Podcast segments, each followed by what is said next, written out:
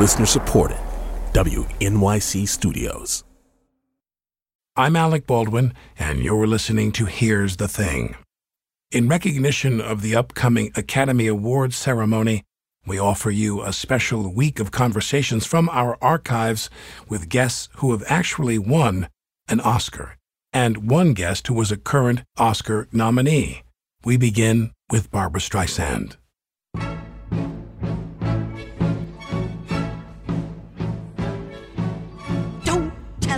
To live, just sit and putter. Life's There really are no words to describe the talent, the career, the woman that is Barbra Streisand. Don't tell me not to Streisand burst on the scene in 1964 with Funny Girl on Broadway. Who told you you're Right when it felt like the suburbs and McCarthyism might go on forever, the Beatles show up on The Ed Sullivan Show, and on Broadway along comes this phenomenon, this totally new, unusually gorgeous, nakedly ambitious Jewish girl from Brooklyn in clothes so wildly bright they'd blow out your new color TV.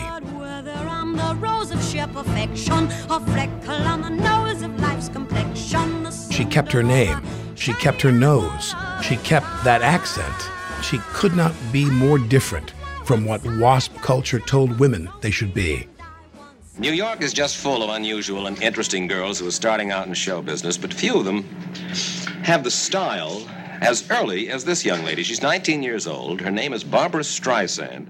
And then she gets on stage. She's grounded, she's powerful, and she's got the greatest voice America has ever heard.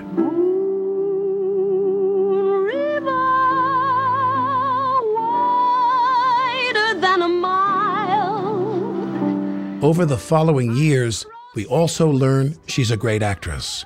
Here she is trying to win Redford's love in The Way We Were. Sure, I make waves. I mean, you have to, and I'll keep making them until you're every wonderful thing you should be and will be. You'll never find anyone as good for you as I am, to believe in you as much as I do or love you as much. I know that. Well, then why? Streisand develops a reputation for being difficult and for being a bit of a recluse. She gets married, divorced, has a kid, but all the while she just keeps getting better and more famous until she's this unique character in American culture, a megastar on her own terms. Since we first met in 1990, we become friends. We talked at her home in Southern California.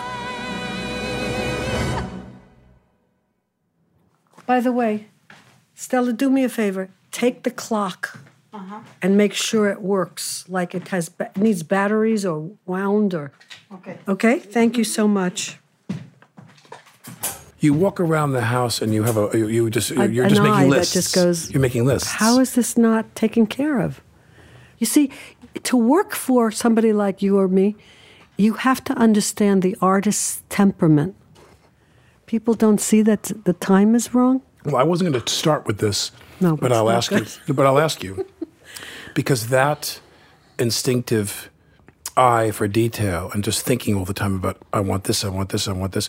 Is that what naturally propelled you into directing films? Yes, that and also it was something that happened during the way we were, where two scenes were cut out that were intrinsic to the value of the story. And it made me so crazy that they couldn't see that. That propelled It- you into it. That propelled me into it. I, I couldn't understand it. And it's hard to quarrel with a, you know, a hit movie. I don't know if it was a hit at the time, tell you the truth. It's grown to be. Let's be a say it was. I don't know.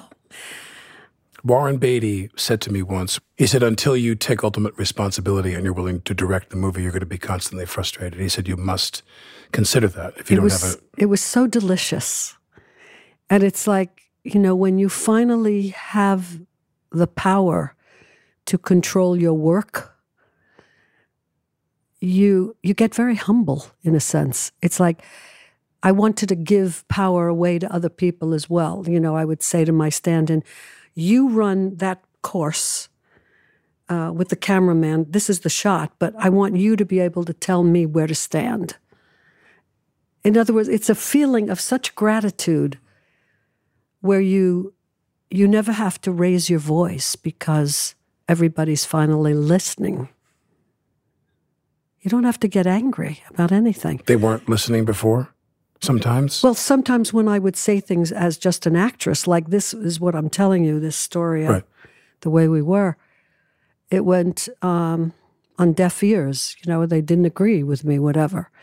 But when you see something so clearly um, that's wrong to me, or what could be right, or see, I had such a great time directing Yentl because I did it in England and in Czechoslovakia. In England, they're not afraid of women, powerful women, strong women, because they had a queen, they have a queen, and at the time they had the prime minister who was Margaret Thatcher. So I was shocked at the respect that I had as a first time director. Couldn't believe it. Um, and the, the crew was so kind and just, it was the most wonderful experience, I must say. And even the um, the Czechoslovakian government was wonderful to me because I needed Jews to be in the synagogue and pray and so forth. And you know, it was during communist times, and they went to the Jewish community, thank God, and had them come. So I didn't have to teach them how to be Jewish. You know, how to. They get you some real Jews. Uh, Real Jews. Yeah. It wasn't Italians dressed as Jews, like in New York. where they have to say, "Well, how do you stand in a synagogue and how do you pray?" And it was it was wonderful.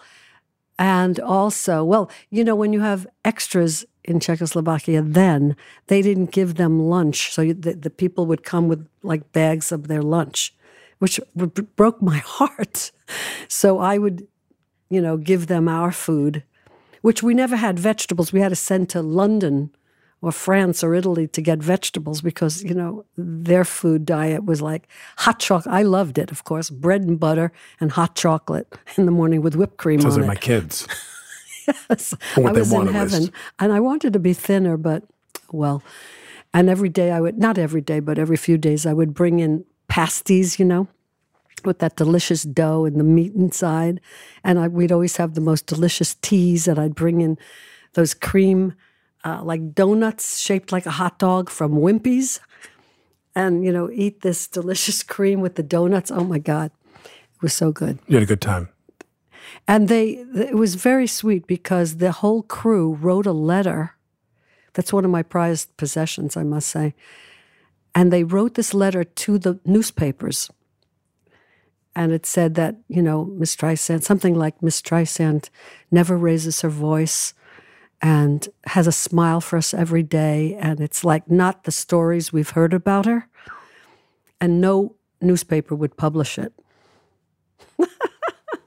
But it figures. It's like Hillary Clinton. As you said, the upside of that experience with Yentl was working in a culture where the power of women was just accepted. And I'm, I'm crestfallen, to say the least, about what happened here, not just because this guy won, but I really do think misogyny and Well, in rejection of women in power. 1984, I did get some sort of award from Women in Film, uh, directing Yentl, and a lot of my speech was about women against women. Because the reviews of Yentl from women were vicious. You know, in other words, they didn't even talk about this celebration of womanhood, that a woman could not only, you know, make dinner and have babies, but she could have an intellect. She could want to study, be something more do than what men do. Huh? Do what men do. do what men do, just equality, you know? So to read a review that said her she wore a design in the New York Times, she wore a designer yarmulke. Now everything every piece of clothing in that movie was authentic. That yeah. same year there was the film directed by Ingmar Bergman, Fanny and Alexander. They wore the same yarmulke, but nobody attacked that film. I love detail. So I would, you know, for years I would do research about Polish Jews, about these Jews, that Jews, everything, the YIVO Institute in New York, um, uh, talking to scholars, studying Talmud, uh, just to bring that, because I do believe that when you study like that and do the research, you don't have to act that. It's like the camera picks up the truth, even just behind your eyes, in the sound of your voice, whatever it is. Mine, you know, I had this wonderful uh, shot, I thought, as it cuts from a chicken coop to me sitting behind the bars, up, separated from the men in a shul. And that shot was attacked by this woman critic. Janet Maslin, her name was. Now, she could attack my lip sync, because that's true. I'm a terrible lip syncer. I can't do it because when I did movies like Funny Girl or Hello Dolly, you know, they record the soundtrack three months before you shoot. And I have to be in the moment as an actor. I don't know how I'm going to feel when I actually perform it. So that's why when I did the movie uh, Star is Born, it's all real. It's all. Um, I had a. You don't truck. want to replicate. I did not want. I needed to be free to be in the moment. So we recorded on the spot. What do you call that? Live. It was all live. And then what I would do is, um, because I had final cut on that movie, I could control those things. Um, we would shoot the close-ups first so where the performance really counted. And then I would just choose it right on the spot. Okay, I think, and I would do about one to four takes. You know, all these stories about me, like I do Right. millions of takes, most of them are false. And so let's say I would take take three, you know, and then move the cameras back to do the wider shots And match to that and match take. it because you didn't have to see me close, you know, not doing the lip sync good. I did a documentary film about Cannes. It's ostensibly about Cannes. And Ryan oh, Gosling, we corner him at a, at a, at a Oh, yeah, hotel yeah, here. I think I saw it. Yeah, Jimmy Toback and I did this thing called Seduced and Abandoned. And we get Gosling at the Beverly Hills Hotel or the Bel Air Hotel, I Yeah. should say. Anyway, long story short is he has this beautiful explication of how agonizing it is to shoot films and just in that kind of Arthur Murray by numbers way we have to shoot a match to this and yeah, match to this. yeah, yeah, yeah, yeah. It can't be fresh and it's painful. No, and that's why I love long takes because I think I'm from the theater and where you had to do a whole show, right? So I don't like pieces. I mean, you, I the fun of directing to me is designing the shot, the camera, accommodating the actors. So the actors, there's a lot of scenes in Yentl that you can see like this. They're all in one move, practically. In other words, we come in through a door and I'm in in the foreground, let's say, but he who's following me, the my lead actor, uh, who was Mandy Patinkin at the time, and he still is, but um, you know, we see him standing there, and then he comes forward, and I sit down. He becomes he's standing up, but the camera never moved. But you see everything. Then the camera moves as we're together, but it doesn't cut. And then he has, you know, when when he leaves me, you see him go out the door. He slams the door, and the camera moves in a little bit as I'm thinking about it. That's the scene. But it's all. What's fun about that is that we're all on our toes. You can't make a mistake. In most of these shots that I do that, there's no coverage. Like The- Woody. Huh? Like, Oh, is like that right? Woody and Scorsese, the, the greatest films, there's very little coverage. The actors play the scene in the frame. They That's really right. play it. That's right. Now, now, in the time that you made films, the many years you've made films, the successful acting and not directing, successful as a director and producer and all those things, were there people that you wanted to work with? Were the people you sat there and said, God, I'd love to make a film with that person? Because you've been in such a privileged place and had all these people available to you. Was there a director that you dreamed of working with that you didn't get to work with? Well, Ingmar Bergman is uh, a person that contacted me to do a remake of The Merry Widow. And I was so excited, you know, and I came to um, Sweden and we embraced. And it was this wonderful embrace, you know. I mean, he, I can't explain what that what that's like. It was just he he sort of understood me and I understood him without any words. And the first act of that screenplay was fantastic. I mean, very bawdy, uh, kind of shocking. I loved it, you know. So uh, then, and I have letters now. I, I forget things until I have to go into my archives and look at this stuff. Letters from him and notes that I wrote back to him talking about this film. And what happened? The second act, you know, he says, we're going to be collaborators. And the second act was not very good, I thought. It was like, like, do you ever see Amadeus? I'm sure you did. Sure. The first act was extraordinary to me in the movie, and the second act was, I don't know, just somehow repetitious. It it didn't go far enough in the story, you know. And that's the way I felt about this. And all of a sudden, it was gone. The collaboration was over. We never made the film. And I couldn't quite believe it. I mean, the fact that I didn't like certain things in the second act. That he liked? Well, he never defended it. It was like, you don't think that's right. And so, but I would have loved to work with Bertolucci and Scorsese. You know what I did? I realize this now in looking back at my life. I turned down Alice Doesn't Live Here anymore. I turned down a lot of films, actually. Because I was lazy. I'm basically, I'm, I'm a dichotomy here, a dichotomy. Lazy and, um, I don't know what the word is. Uh, restless. Restless, maybe, yeah. Like wanting to create if we did a soap I, about you, it would be called The Lazy and the Restless. But what anyway, do you have? You, I'm joking. Oh, no, that's a very good the title. The, the Lazy and the yeah, Restless yeah, yeah, would be your daytime Yeah, drama. exactly, exactly. I love to take a vacation and do nothing. I like to have no appointments. I think, that, I think that's a condition in my mind of people who have tremendous, not so much financial success, but creative success. I mean, there's a famous actress who I won't name. Wait, you know what? Do you want to take a sip of soup on your? Bring her her soup. Do you want soup too? I'll, I'll have a soup.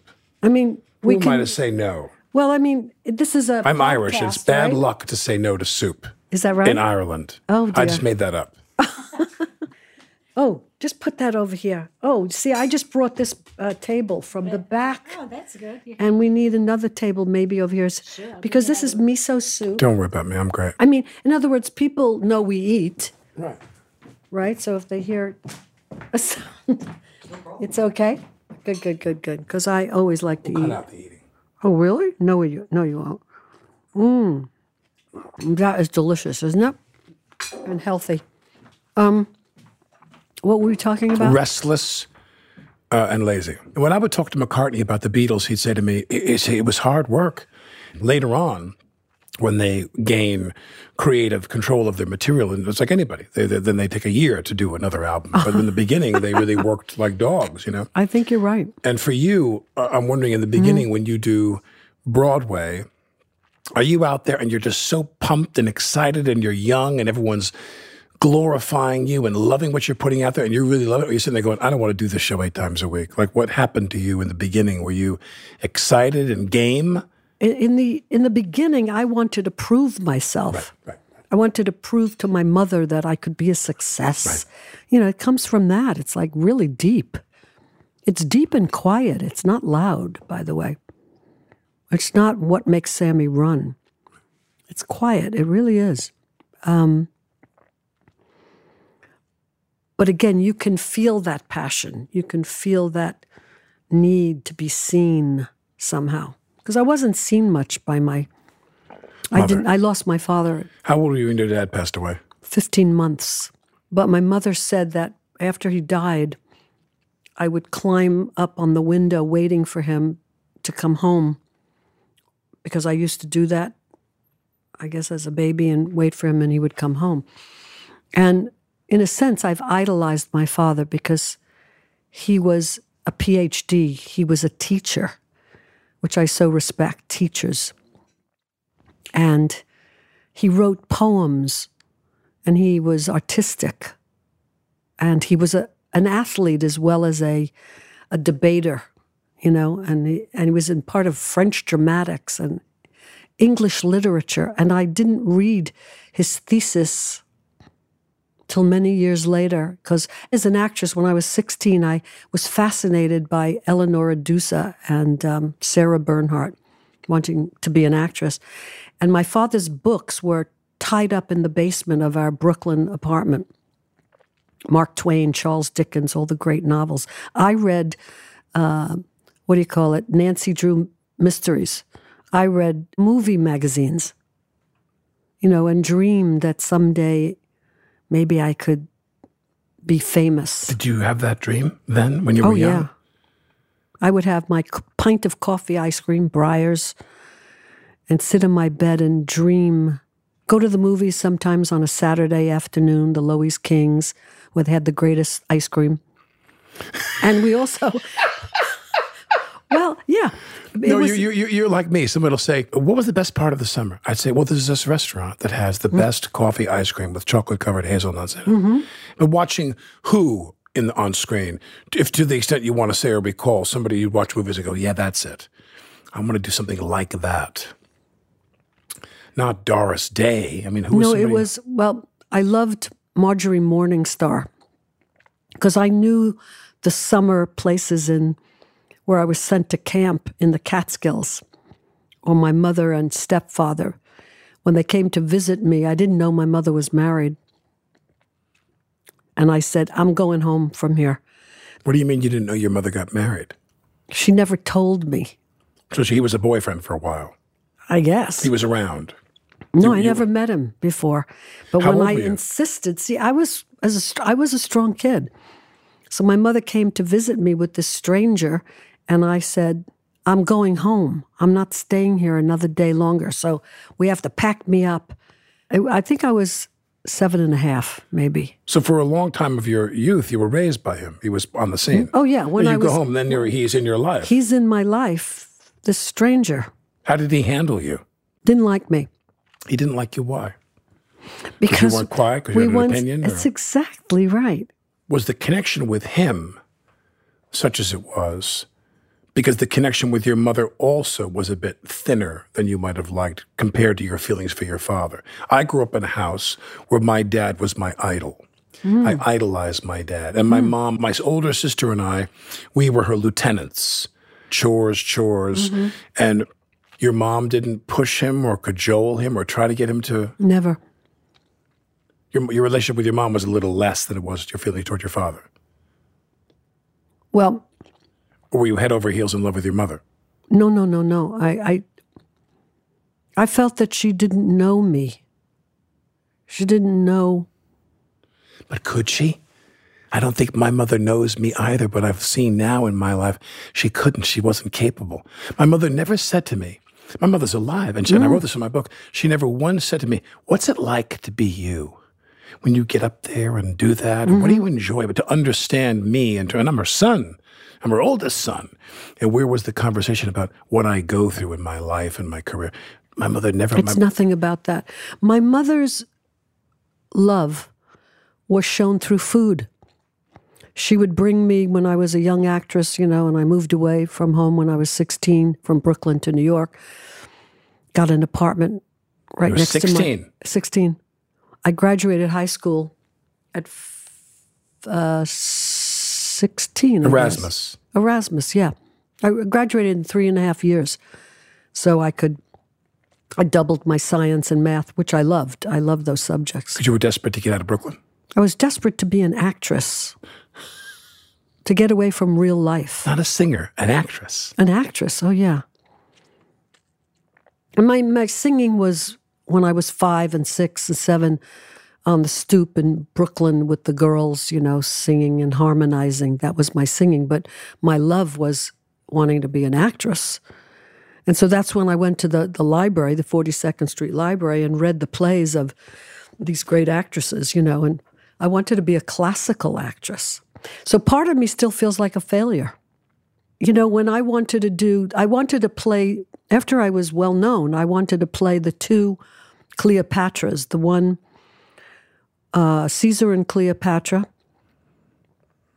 and um, Antony and Cleopatra. Antony and Cleopatra, right. So one is a child, 14 years old, who I thought it should be Orson Welles or Marlon Brando, fat, you know, and then I would be even littler. Well fed, let's say. Well fed, yes.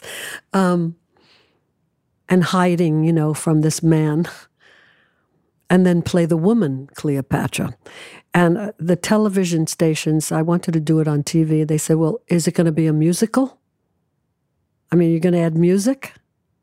It's like they can't see that you could do both. I mean, though you have to do the music with the, you know, uh, absolutely uh, awful feeling. I wanted to play Romeo and Juliet, and I got to do it finally for Lee Strasberg at the studio. And it's one of my, I can't find the letter that they wrote me to. Well, that's a whole long story, but. Uh, to invite you to join the studio? Yeah, but when I first auditioned for the studio, I was 15 and I was doing it with another guy who asked me to just be in it, but they wrote me a letter to say, do your own audition. And then when I did, they found out I was 15 and they said, come back when you're, you know, 18. It's probably a nice way of saying no, but um, so that's why it was terrible when I was in on Broadway. I wrote on my playbill, I am not a member of the Actors Studio. Because all the actors who were would say a member of the Actors Studio, right. and I was pissed off at right. them, you know. Um, but that was interesting. I did some of my best work then when I was 15 and 16. I played Medea, you know, and did that great aria after she killed her kids. And, you know, she says a line like, you know, something about this wound in the middle of myself. What a brilliant line. I mean, I am a woman, you know, with this wound in the middle of myself. Um, I was good then. And so, you're, so you're saying this wound in the middle of myself at the actor's studio. No, that was that was for um, just I did it in class. That scene from Medea. Where was your class? You know what I would do then? I would. Um, I had another name, so I, I wanted. I didn't want to miss anything. So I went to two different acting classes and gave a different name in one. And then I used to to make money, you got four dollars and five cents it was to be an usher in the theater. So I would love to go see the plays, but in a sense I didn't have enough money to see all the plays, so I I became an usher in the theater so I could see the play. But meanwhile, I was 16, 17, that kind of age. I knew that I would be famous because I would hide my head so they wouldn't see me my face, showing them to their seats because I thought, you know, when I become famous, they're going to recognize me as the girl who showed them to their seats. So how do you figure that? That that's something I can't explain. You you, you really there's a part of you that knew you yeah. would end up doing what you did. Mm-hmm. To me, and I, I, don't, you know, and my mother didn't believe in me. She's she kept telling me, "Do what your father did. Become a teacher. You get." you know, you get time off for you get vacations, free vacations, summers Snap off. Snap out of it. Yeah, learn to type. and that's when I let my nails grow long. So I couldn't type. I believe me, I wish I could type now. I have to dictate everything right, right, right. into a all those things I wish I learned: French, typing, yeah, cooking. That's right. No, but with with your mother, did yeah. she eventually come around? I mean, how could she not come around with everything you've done? I think I was really just trying to prove to her that I I could be famous. By the way, as soon as I became famous, I didn't like it. I don't like fame. I don't like stardom. I only like the work, the creative work. That's all I like.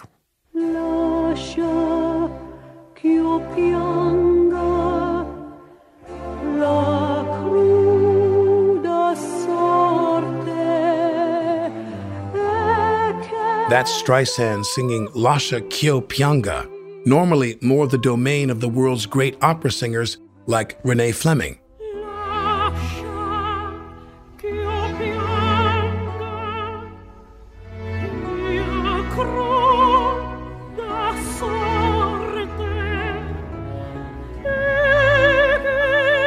Fleming told me that she tried and struck out on two other genres before she landed on opera.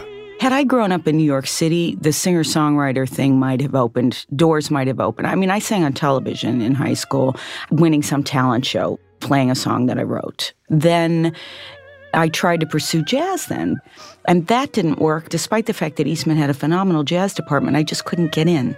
She's about to mix it up again. Her Broadway debut is set for next spring in a revival of Carousel.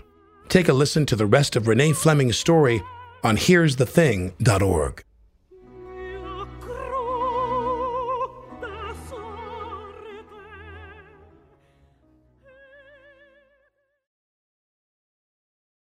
I'm Alec Baldwin, and you're listening to Here's the Thing. With no formal voice training and no money to kickstart a career, Streisand relied on raw talent to build herself up and the wiles of a man who happened to hear her at a small Greenwich Village club called the Bonsoir. Marty Ehrlichman was a music manager and almost as young and hungry as Barbra herself. He used his slim Rolodex and razor sharp PR instincts to help build Barbra's image into what it is today. I met Marty at the Bonsoir when he came one night. I was 19. And he saw me as the first act, the opening act, and said, If you ever need me, kid. I was, I was kept over at the Bonsoir many times, but then I couldn't get a job. Finally, I got a job. And they were paying me something like $75 a week or $100 a week, $100 a week. But I could eat, you know. So if people wanted me to sit down, I would order a baked potato, sour cream and chives, and yeah. butter. So, but I couldn't make a living. I really needed more. So I called Marty and I said, you know, is there any way you could get me $150 a week? Marty told me many years later that he actually paid the fifty dollars because they wouldn't go for the the, the raise. He loved you. That's why he's such a great person. Great he invested soul. in you. He invested in me. Yeah. You've been with him now for how long? It's like well, we separated for a while, for a few years. Why? He didn't get along with um, the man in my life at the time was Jon Peters. I've heard this story before. Yeah, something like that. but then, believe me, we got back as soon as I could. So that period is over 50 years. But if you take out the. What does he do for you now? What does he provide Marty? for you? And what does he provide for you now? You trust him? Everything. What? He reads scripts, you know, and he's my full on manager. Today is his birthday, by the way. He's 88 years old. Happy birthday, Marty Ehrlichman. Mm-hmm. I was watching these, um, you know, not just old Cavett shows where um, famous actors would come on. Is it a spring roll? Is it meat? I think this one is vegetarian. This, the, the, or are you a vegetarian? Well, I don't. I don't eat beef. Is there? Eat the light one. Yeah, I think it's chicken. Is it? Isn't that good? Mm, yeah. I remember I was sitting in your apartment years ago. I get very hungry when I work. And Cis Corman was there. Oh God, yeah. And you were going to do Prince of Tides, and mm-hmm. I came to meet with you. Mm-hmm. I remember. To do remember the movie The Prince sat. of Tides. And your woman who took care of your apartment came in and you said, uh, you said, yeah, I'll eat a little something. I could eat a little something. I could eat a little something. And she would bring us some crudité or crackers or whatever, some spreads. and you looked at me and you said, oh, God, I, I got to, you know, I'm going to get ready to do a movie and I love to eat. And I said to you, I go, if we do this movie together, I'm going to hire us a chef. I'll pay for it. And this chef will come down and we're going to eat whatever the fuck we want to eat. That's why I loved you, see? And you looked, I I'll never forget, you looked wow, at me and you were like, wow. We could be I friends. go, let's just forget about you know, driving ourselves crazy with all this shit. Let's go down and make the movie. Have a good. If we feel like eating, we eat. If we don't feel like eating, we don't eat. We, we don't have to go crazy. Oh, what a great idea! And then you cast what's his name in the movie? Uh, Nick. I'm kidding. I'm teasing. Yes, because he had to be a white-looking Southerner. You know what I mean? You're I very New movie. York. I love that movie. Did you? Oh, good. Now, watching those old, you know, Cavetts and On Comes Brando and On Comes this one and that one from that generation of Belafonte when he was Mm-hmm, young and all that civil rights activism, were you active then as well? Oh, yeah.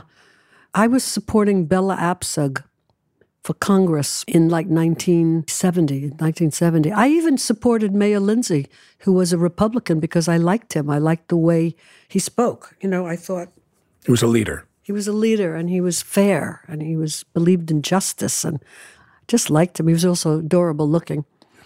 Um, so, you know, it's like, you know what happened when I sang in Houston, by the way, before the storm? I invited the Bushes, President H.W. Bush, I mean, um, 41, and Barbara Bush to come to my concert, and they came. And I gave him socks because I heard he collects socks, and they came backstage, and she brought me a pin, and I gave her something, and they were just so lovely. Even now, I wrote them to see if they were okay. How's their house? And they said, We're fine. We're in Maine and this and that. You know, in other words, you know, he had dignity. He had great dignity. And she was an advocate for women's uh, rights. I like good people. That's why I can't quite understand what's happened to this country. And it all it goes back to women too, women against women. Yesterday I was watching Hillary being interviewed by somebody, and the first question was so rude by the woman. Well, how do you know that uh, the Democrats even want you around? When I when she was running, there were three women who interviewed her as well, and they were so the faces scrunched up, you know, on television, going, "Well, so are you trustworthy or are you not trustworthy?" I mean, they would like shockingly rude attitudes. And I told her chief of staff, you know, I think you should be interviewed by men. They're going to be nicer to her than the women. 53% of white women voted for Donald Trump. Now, how do you figure that? I saw her on The View this morning, and I think I would have said if he was in my space like that, I don't think you have to call him a creep but you could say, you know, you're going to get your own time. They're going to they're going to ask you a question, and would you like me to stand behind you in the shot? I don't think so. So. If you don't mind, can you if just she did that move to, out I always say to myself, if she did that to him, I use that mm-hmm. phrase, Yeah. and append it to a lot of things. If she had done that to him, if she Right. had said that about him, Right. So you sing at Clinton's inauguration. You're close to Clinton, the, the old Clinton years in the '90s. Mm-hmm. They were great. and they were great. I God, mean, they and, were and, and I have my criticisms of Clinton. I have my criticisms of him and his policy. What I, what did you criticize about his well, I just think peace is a quaint idea now. You never hear these people running for office talk about peace and a policy and a strategy to get us to peace. We're in a state of perpetual war. We spend Mm-hmm. Violence. trillions of dollars, and I mean trillions with a T, that we don't have. That we don't. I mean, I am. I, I am. Mm-hmm. I make it very simple for myself. I read. I have a copy. I carry it around in a folder of my favorite writings that I have, and Hmm. one of them is Eisenhower's farewell address and the coining the phrase "the Hmm, I'd love to military-industrial read it. Can you complex." send it to me. And when he says, you know, Mm-hmm. uh, every missile that is fired, we lose this, and every bomb that we drop, we it costs us Mm-hmm. this. And he refers to this world in arms. Eisenhower said, "No, Mm. Eisenhower, the last man to be elected president by acclamation, a man who did not want the job, Mm. and everyone around him said, "You won World War II. You got to run for this job. You got to do this." Mm-hmm. And uh, Eisenhower, the hood ornament of the American military machine, walks out the door and says, "Watch out for these people." He warned about the about military the industrial. military industrial. The he coined the phrase the Watch out. military industrial That's right. complex. And he's basically saying, They- watch out they for these people. They make money from war. They have too much power. And, and we've lived, uh, and it keeps getting progressively worse and worse and worse. Where, and I I don't think Clinton was, but but Hillary Clinton voted for the war in Iraq. That it was the me. one thing that really upset Right, me. that, that, that was almost a deal breaker for me. Almost. Yeah. You know? But you have to remember this, because I've discussed this with her and um, President Clinton. She at the time thought that Bush would keep his word, Bush 43. And they were supposed to go to the UN. They were supposed to have weapons inspectors um, make sure that there was, you know, nothing there. That, that wasn't done. We had weapons inspectors because I used to talk to Scott Ritter, who was a weapons inspector there for seven years, and he said there are no weapons left. And if there were any chemical weapons, they have a shelf life. They're, they don't work. That's what we saw. But they weren't even allowed to even complete anything. They certainly never went to the U, to the UN. And all of a sudden, you know, we're, we're in a war. Without picking someone Mm-hmm. in a current menu of candidates, what do you think we need to run in 2020 to beat Trump? What kind of person do you think it's going to take? Forget about man or woman. It's going to be a person who does what or who says what? Who says the truth? Truth is everything. I mean, that's what kills me. I love the truth. I love the power of the truth. You have to believe that person, and you have to believe they stand for what American values are supposed to mean, not like in the Newt Gingrich way of whatever that is, American values. But to be for justice, to be for diversity, to uh, be respectful, to accept change. Yeah. To accept change that the, in New mm-hmm. York, I'll never forget the Daily News. I mean, yes, this is a fact, I suppose. When the when the census came out in 2010 or 2000, you know, every 10 years, the, the Daily News put on the cover that white New Yorkers were now the plurality, that they were under 50%, that the city had now become 51%, literally, black, Asian, Hispanic, so forth, mm-hmm. that white New Yorkers in all five boroughs represented less than 50%. And I thought, well, that may be true, but what are you promoting when you write that? And, that's going to happen in this country. Mm-hmm. White privilege, as we understand it, and white mm-hmm. people, I'm not saying we're going to become Rhodesia, but it's, mm-hmm. it's I think that people who accept change, what choice do you have but to accept change? That this world we live in is going to become more and more diverse, you know, in terms of mm-hmm. people's sexual mm-hmm. identity mm-hmm. and women in power and things like that.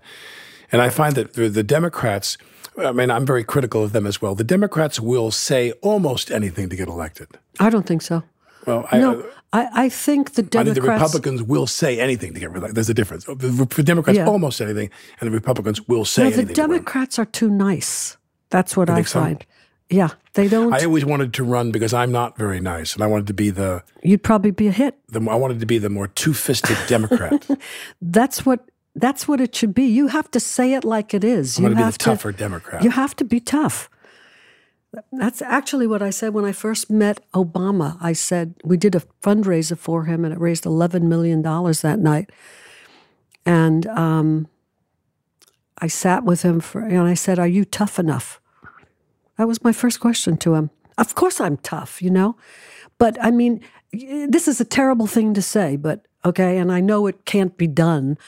But when Russia was suspected of invading our democracy, I thought to myself, why aren't they postponing the election? How do you have an election now when Russia is hacking us? Hey, don't we do it over? Huh? Hey, don't we do it over? Yeah. Right. That's what I How thought. How is this valid? And whenever I've said it to anybody, they go, You can't do that. Why not? Right. This it, it is weird. Huh? It is weird. I to mean, sit there and say the, the, the, the result of the election is entirely false, but let it stand. Because to yeah, change yeah, it would be no. really, the country couldn't handle No, I mean, look at the difference. I'm going to write an article actually about this next week about the difference in America. Right. Yeah, the difference in America, what it would be like if Hillary were president. Do you realize that women and girls could hold their head up high? She and Angela Merkel would be running the free world. Did you see the woman, you know, Wonder Woman movie? Mm. It was fantastic. because women were in charge. Women are nurturing, and women can be tough and make decisions that are uh, based on compassion and uh, wisdom. You know, even in the Jewish religion, women, the Orthodox Jewish religion, which I am not, but men have to say certain prayers every day. But women have to say less prayers because they are closer to God, because they are creative. They they birth babies. They feed those babies. They nurture them afterwards. And that makes them different. It does. My, my wife no. reminds me of that every day, actually. Well, that's good. How different women are from men. Remember How more this. sainted women are than men. No, but it is true. But I think what we're missing with Trump is compassion, kindness, respect. Well, I like what you integrity. said. We're missing honesty. Huh? What I, what I like, as you said, is that we're missing honesty, and honesty is everything. If we just be honest, we'll get through everything. We we can't understand the news. It was like a, he was a farce. He was a disrespectful womanizer. I'm still in shock. Huh? I'm I still am, in shock. But don't you see stress? Stress is causing me to eat. You know more than I usually I'm gonna, as soon do. as I leave here, I'm going to go pull on the side of the road and go eat something. Get a hot dog. I'm going to go eat something. grilled cheese sandwich or something. a grilled cheese. Yeah, Would that be great? Cheese. Yeah. Um, it's and it's you know I found out that when you're stressed, you um, cortisol levels raise in you, and cortisol uh, makes you gain weight. Yes. I so know all I was these on things. A, I was away with some friends for a week. I didn't read a book. I, I played games, which I played to fall asleep at night because I'm after looking at TV and reading the news, I, I can't fall asleep. So You're I restless, have to play yeah. backgammon, you know, Right. and gin. So, I mean, it was such an interesting thing for you, who's an eater too. Every day we had bread and butter, you know. Uh, every day we ate pasta in Italy. Every day we had desserts with sugar. We gained nothing. Maybe two ounces, three ounces. out. We just let it go. not having to wallow in them. I'll never forget Kathleen Turner. She said this on this show. She was one of my first guests. Mm-hmm. And I said to you, you were married to your husband Jay, you got divorced. She said, you never got married again. I said, do you, do, do, do you miss that? Do you want to be with somebody? And she said, Alec, I put the key in the door of my apartment. And the thing that makes me most happy is I know that there's nobody on the other side of that door. Wow. I walk in, I can do whatever I want to do. I don't have to ask anybody's permission or to blah, blah, blah, blah, blah. I mean, she really was like happy to be single. And you, you don't like to be single. No. You don't. But I was for a long time. But no, I like looking forward to my husband coming home and, you know, waiting for him to, so we could eat Go to together. yeah, absolutely. And he enjoys food too. I mean, we just take trips up to Santa Barbara just to get an ice cream cone from McConnell's, my favorite flavor, Brazilian coffee, which they don't sell in pints in the market. You have to go there or like now I can't have it in my freezer because I'll eat the whole pint. I'll, I just start with a little and a cone. Ah, just, you know, while it's melting around the edges and I'll just eat that part and just, no, it's gone. To me, there's that familiar sound. I'd be watching the news and it's like 10 o'clock Mm. at night. I'd be eating a, a, a Mm-hmm. late night pint of ice cream. And then all of a sudden I'd hear that unmistakable sound of the spoon scraping the bottom of the, Yeah, the yeah. cake. I go, oh my God, how did that happen? But how come you're thin? How did you lose weight? I started lo- sugar. Sugar was my nemesis. Just took away sugar? I, I, I'm pre-diabetic and my numbers were tragic. And they said to me, "You're going to start shooting Mm. What were your numbers? uh, over 300." And they Oh, said that's you're going, high. and they said you're going to start having to shoot insulin if you Yeah. don't get with Yeah. this. Yeah. So I still uh, uh, do bad things every now and then, but nowhere near. I mean, I was somebody that ate. I was. I was. I was truly.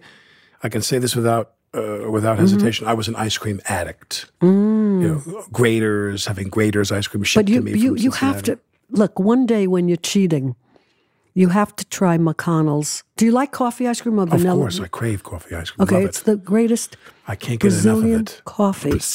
They were so sweet, McConnell's, because when I did my last movie with Seth Rogen, I had to eat ice cream. So I said, I have to have the ice cream from Santa Barbara. But I had them try something that Wil Wright's used to do that went out of business. They had chocolate covered, uh, chocolate, that sounded so Brooklyn, chocolate covered, chocolate covered almonds in the coffee ice cream. So I asked them to make that flavor. You Get know, but of them. now people develop nut allergies, so they hardly put nuts. Do you have nut allergies? No, I then What do we don't. care about people with nut allergies? We don't have it. no, we do care about them, but now They I just read they chips. discovered a, a drug that will take away nut allergies. Do you ever read the magazine called The Week? I love The Week. Yeah. And I read an article in there that talked about there's a drug now to take away nut allergies. All right, my last question for you is before I get into trouble. Because I want to take you to dinner and have that McConnell's waiting for you when I come back. Mm, right now. I will. and that is when you sing, you know, people hear your voice and they that melts them. It really gets to them. You know, you're the greatest female vocalist of all time. Oh, you're so sweet. I don't know. There's other about that. women who I love. I'm not dismissing them, but you're the greatest Wow. Female vocalist ever. What a compliment. And when you go into the studio, when you go to record, Mm-hmm. I'm assuming there's a passion, there's a connection, there's a soul. I you- love recording because it's private. And there, it's just me and the music. You know, I could look like crap. I don't have to dress up. I don't have to put makeup on. And it's just, it's just the sound and the the musicians, the the the instruments, and what I can hear and and say. Oh, I could hear a string line here with a sound, and I don't read music, but I'll have to go. You know, it's. Eh, that that note, uh, what is it? I don't know, but it's that chord, that chord.